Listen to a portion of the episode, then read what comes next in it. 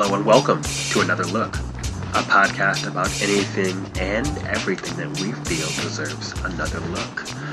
I'm your host, Jeremy McKinley, and love it, hate it, or somewhere in between. Today we are going to talk about Toy Story 4 directed by Josh Cooley, written by Stephanie Folsom and Andrew Stanton. Again, bringing back the voice, uh, the great voice talents of Tom Hanks, Tim Allen. Uh, we got uh, Annie Potts in there, Tony Hale as the new character Forky, along with some fun new guys as well. Uh, Jordan Peele and Keegan Michael Key have a couple characters in there, as well as Christina Hendricks and Keanu Reeves. All right, let's talk about this thing. So here we are at the fourth installment of the beloved Pixar flagship franchise. Now, to anyone who hasn't seen the film yet, you're probably thinking what I thought going into this one. But the third film was absolute perfection. A damn near flawless cap off to what could quite possibly be the best trilogy in film history. Curtains drop. Cue the applause.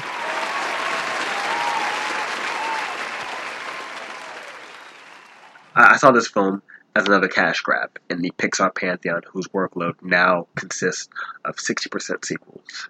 Cars 2, Cars 3, Monsters University, Incredibles 2, and Finding Dory. I also saw it as a way for Pixar to mess up their only true great franchise. A series this perfect has never made a great fourth film. Until now.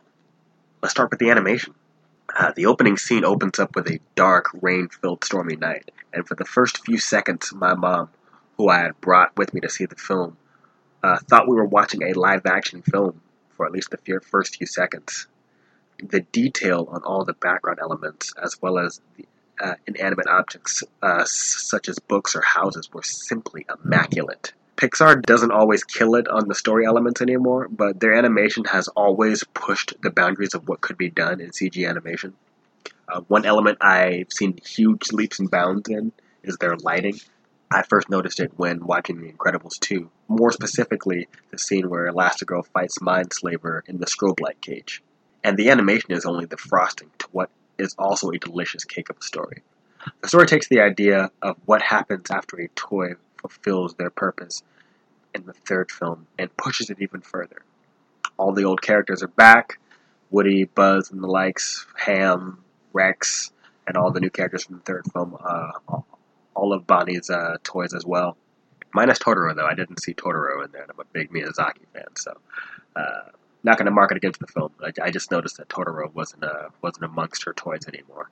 And in terms of supporting characters, uh, the big supporting characters in this film were probably Bo Peep uh, more than uh, more than anybody else. Uh, Woody, or not Woody, but but Buzz and everyone else, you know, get their time to shine and the limited screen time that they have. But this is, at its heart, another Woody story, and that's perfectly fine because they do those stories well. And uh, Tom Hanks just oozes absolute charm, and he, uh, you know, he truly embodies this character and has been this character for, my gosh, over 20 years now.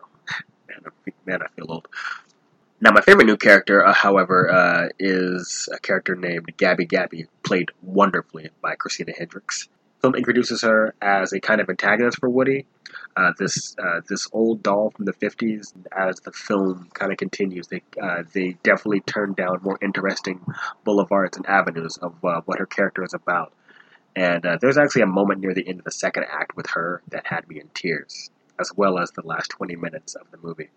Now, I don't want to talk a lot about this film as it's just I want you guys to go see it for yourselves if you haven't already seen it. I mean, I mean the reviews are uh, stellar, and I don't always trust reviews, but I always basically go into a film basing my my viewership of it on the previous film.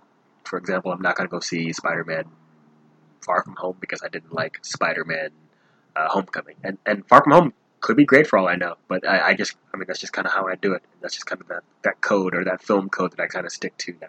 But with Toy Story, you know, one one is great, two is fantastic, three is fantastic, and so you know, at this point in time, I I, I was gonna complain, you know, and bitch and moan and be like, ah, oh, another Toy Story film, but then I realized I was probably going to see it anyway. So unless I'm not going to see it, I probably should just shut my mouth. So shut my mouth, I did, and I walked into that film, and I had a wonderful time. I laughed.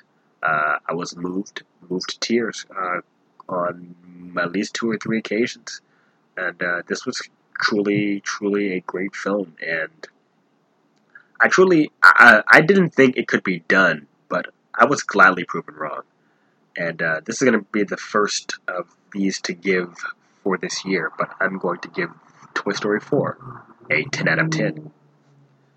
Thank you for joining me for another look. You can message us on Facebook at Another Look. You can listen to our podcast or uh, Another Look podcast slash Podbean. You can also find us on Twitter. That is Another Look with three O's.